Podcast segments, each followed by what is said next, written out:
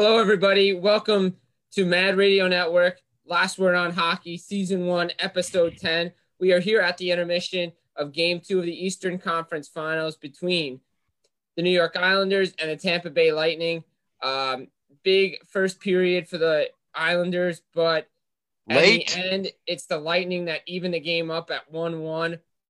The huge turning point in this game after the Islanders get off to a great start from a Matt Martin goal is that five minute major to Alex Killorn on Brock Nelson. The Islanders could not score. And that right now is a turning point in the game. You knew if they didn't score, They had to Tampa. Bay was going to tie this game. Dude, they had to score on that. I mean, they gave them five minute major, and it, it just looked like no matter what they did, they they didn't have the punch to get that goal. And I mean, even their goal that they scored in the beginning, that was what that was the Martin line that scored that goal. So it, it wasn't the, the the big guys. And as we always say, you should you win Stanley Cups when your third and fourth line are the ones that do these things. But that big blast by Victor Hedman from the point, man, that was a low screecher on the ice. It got by everyone, touched nobody, hit the post and deflected in, and it made everything that the Islanders did in the first period all for naught. Absolutely. 100% agree with that. I mean, there's the goaltending battle in this one here in the first period. Andre Vasilevskiy did his part. And on a power play, on a penalty kill, your best player has to be your goaltender, and Vasilevskiy was. Yeah. It could have been four. It could have been four, nothing by the time they scored their first goal. The way Vasilevskiy made some great saves. He did. And you know what? He looked good doing it. He looked he looked like he's he's like he's like playing a step faster than everyone else. Yeah. I'll be honest with you. The goal that uh, Hedman scored on, I mean, I- Va- uh, uh, Vasilevskiy, uh, not Vasilevskiy, Varlamov, being so low, couldn't kick his leg out because there was no screen. No, If you just no screen. kick your leg out, if you threw your leg out, you saved that shot. I think he might have I mean, thought it was look- going wide. I thought it was going wide too, but I mean, give credit to the Islanders. You see it so many times. I said it on Twitter, I put it on Facebook, and I put it on Mad Radio after the game one blowout. You just burn the tape and you move on. We've seen so many games in the Stanley Cup playoffs go back and forth whenever you want to go. Go back in history. I remember I was at the Devils 7 3 beat beatdown in game one of the 2000 Stanley Cup final against Dallas. Guess what? The champs showed why they were the champs the next game, played a tight game. I remember Devils and Avalanche in game one of 01. Devils got blown out. Devils came back and showed. The series isn't over in one game, but this is a must win for the New York Islanders. Hundred percent. They have to win this game. Hundred percent, they must win this game Mhm. because you they they they mailed in game one, and Trotz said that he looked at the videos, and in his mind, he said almost everything he saw was repairable. So that means translation to me is they were tired, they were beat up from a seven game series against Philly that went the distance, and they they just physically and they traveled. They took the night off, and so that's what that meant. But man, oh man, you got to score on a five. mi- I mean, how you don't get five minute majors in the in the Yeah. playoffs often at all. Referees refuse to call those.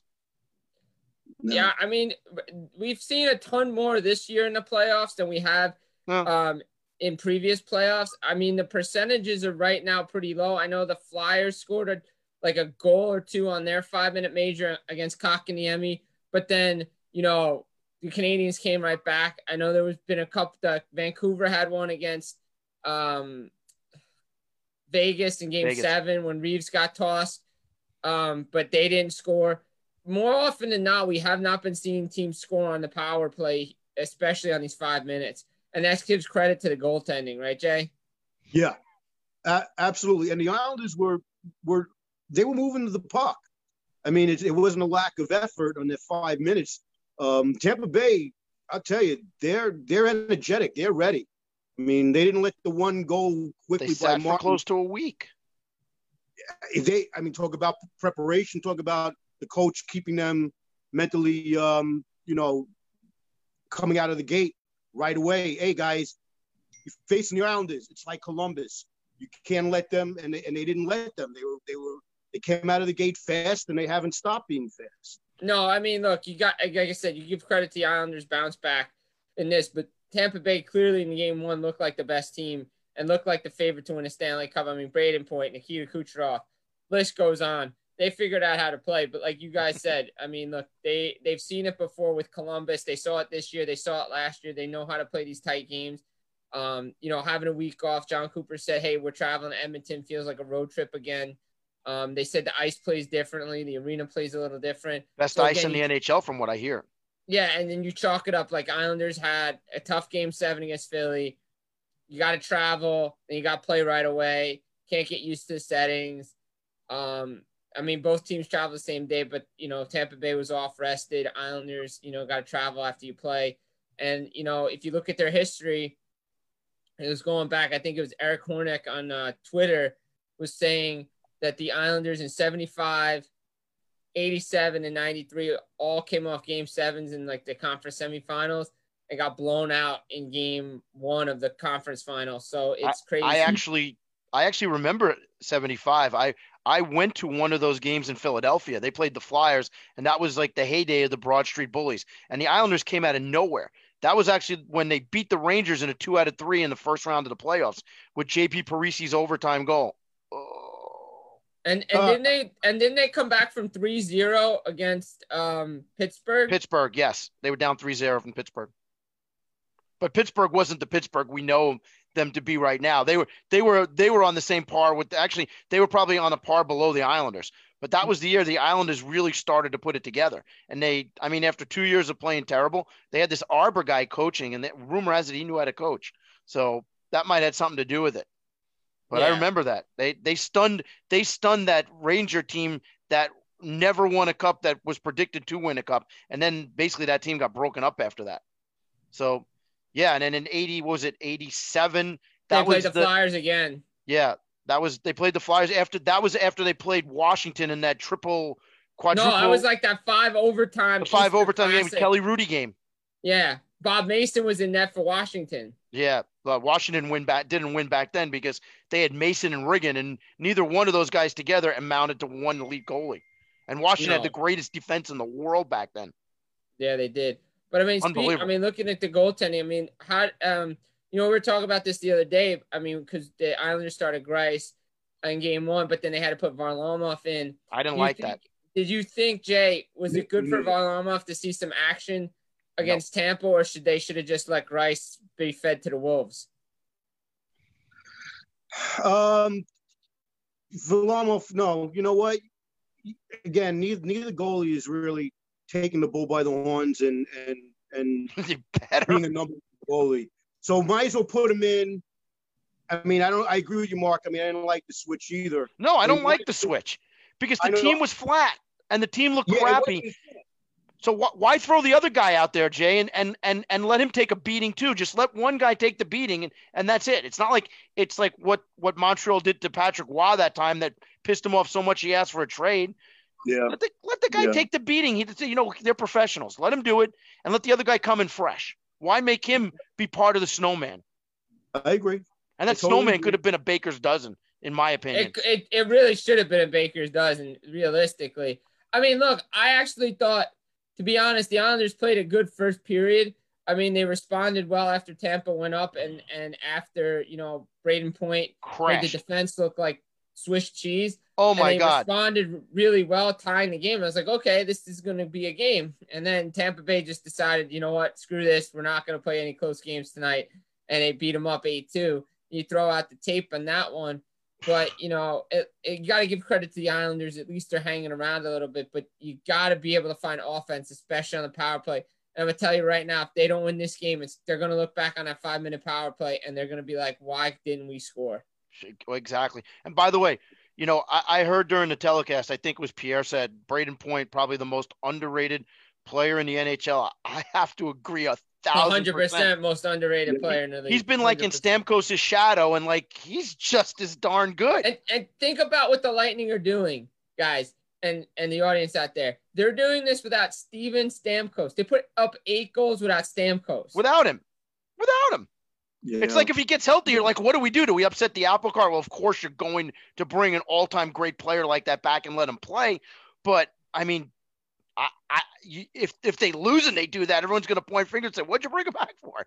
It's a no-win. It's almost like just what ain't broke, don't fix. Exactly. And then yeah. before we get out of here and, and everything, let's head over to the West for a minute. Let's talk about what when, what we saw in games one and two with uh, Dallas and Vegas. Um, Anton Khudobin looked unbelievable in game one. I don't think some of those goals were his fault last no. night against Vegas. No. Vegas, again, similar to the Islanders, I think they regretted taking Vancouver to seven games. They looked flat against Dallas in that first game. Flat. Um, give credit, you know, that playing that neutral zone trap, that devil style style of defense um, works, but I think they tried to nurse it in the third period, and getting outshot 13 to 4. Um, and then Vegas comes out in game two and looks like the Vegas team that we know, even though Khudobin played well, and then we got to see Jake Oettinger in the third period, which was good for him. But and then we, we get back Leonard, and it's not like Fleury played a bad first game. He just gave up I, a goal on his first shot. That's what I was going to say. I mean, he first shot gives up and then shuts him down afterward. Coach Jay, you're you're you're Fleury. I mean, you're, you're the guy who's like ticketed to. He's going to Toronto when he retires. He's going. Hmm. He's going to go to the Hall of Fame. And how do you feel after you know not getting a start in game two when you gave up one lousy goal in the first game and it was early, it was a nerve goal, and then after that you were a door. You just slammed yeah. it shut. You got to be pissed. You he has to be pissed, and his coach must be really ha- he has a thing for him. There's no reason why you don't start him in the second game because it wasn't his fault. Was it was it more Fleury was uh was Gallant's guy, and now that that they have new coaching this year, you know, in midseason, he's this guy is committed to Leonard. Yeah, I mean, he's committed to Leonard. He's and and what happened with his agent? It's still there. That was it's terrible. I mean, it's crazy because Marc Andre Fleury did everything right, but his team can't score in front of him. Not That's his not fault. his fault because his team only scored two goals. If you go, if you take the empty net goals away from Vancouver, they scored two goals against the goalie in 148 shots. That's not that's not on your goaltending. That's on your offense, not scoring goals. I mean, granted, Thatcher Demko played lights out for the last like three Yeah, games of the series. He, But, he I made mean, it a seven game series. If it wasn't made it it a seven five. game series, but that's your offense, this prolific offense that was supposed to, you know, dominate, and they couldn't do anything. But again, Dallas playing good defense. That's what they're known to do. You know, they changed their style up against Colorado with the run and gun street hockey style. Like last last goal wins before the lights come on. Let's kind of- go. Let's go. Wins. Put your Mylec pads on. Let's go. exactly Okay. like that kind of stuff. But I mean, I, I mean, I like the way Leonard played last night, but I gotta gotta say Ryan Reaves was a difference in that game. I know it's beating a horse to dead, but I mean, he just brought so much physicality to the, the Golden Knights. They're such a different team when he's in that lineup. No doubt Oh, about it. He's he is he's Without their physical doubt. presence. Without I- doubt. I mean, And I- and with Khudobin, we were talking about Khudobin with Vegas. That that was that tic tac toe, that left, right, boom, left, right. Yeah. They looked like the perfection line of the Bruins in that game. Dallas's defense, The younger were- version. not were not picking up on their assignments. Like we were no, talking about. they did not. No, they oh. left him out to dry. But you know what? They protected the rookie goaltender too in that third period. Oettinger didn't really face many shots. So, but I was surprised Oettinger didn't get in the series against Colorado. To be honest, I thought he might have played Game Six if Khudobin was really that tired. You really don't go to Bishop, and I'm not. And Bishop's never seeing the net the rest of the playoffs. So we've we've No. talked about that already. But I mean, look, it's Khudobin's net. I think he looked tired. Um, he's played a lot. I think it's gonna it's gonna be a long series between those two teams unless Vegas decides, all right, you know, we're not gonna make it a long series. But I think Dallas is gonna figure out a way to bounce back in Game Three. But it'll be clo- it'll be these games are gonna be close. You think it's gonna be offense? It's not. These two teams are gonna play some good defense, goaltending, everything. But you know, again, tonight for the Islanders, must win. Must win time. You got to figure out a way to score goals. So I guess obviously we've got uh, intermission about to end and game is about to start up, and so we thank everybody for being here tonight. This is our maiden voyage simulcasting on Facebook Live, so we hope that turned out pretty good. Maybe Yeah. there's some comments and stuff. We'll pick them up later. We'll comment back. Obviously, uh, Jim will be back with the nightcap recap, so we'll, Yeah. we'll get that from Jim as he's been living on the edge doing that every single night, except for early on when they were there were games ending at like two in the morning, and yeah, no I mean, human I being try to stay up and, and do these games. Some of the games I do them early morning. But yeah, I mean, no human up. being should be up that late watching it. unless it's a Saturday, then you can stay up and watch Yeah, it's a. Saturday. I think our, our next show is, I believe, we're going to be doing a little roller hockey again Saturday morning. We're going to do a little live show from there, and Yes. we're gonna we're gonna have a little sep- uh, special topic you wanted to talk about too, Jimmy. Uh, we'll be talking about the Mustache Classic And as well. and we're going to talk about Recchi too, right? And Mark Recchi. Yes, Mark Recchi and the Mustache Classic will drop in. Don't forget, signups right now. I'm going to throw that cheap plug in there for Matt. Absolutely. Caputo. Signups. You know, Team Mad Radio. These guys over here. Yeah, We're we're- signed up. I signed up today. So, yep. you know, but yes, the big news for Devils fans out there Mark Recchi is the assistant coach now with the New Jersey Devils under Lindy Ruff. Good. We'll get into more of that on Saturday. We'll also break down what we saw during the rest of the week between Dallas, Vegas, Islanders, and Tampa Bay. Um, and we'll be live from Burn Park again in Piscataway, New Jersey. Hopefully, Weather we'll have a, maybe we'll have a special guest or two. Maybe we'll see. Um, and I hope everybody enjoyed it. Our maiden voyage here on Zoom and Facebook. Mhm. And we thank everybody for coming on. Last Word on Hockey, Season 1, Episode 10, and enjoy the rest of the night. Great job, guys. Great job.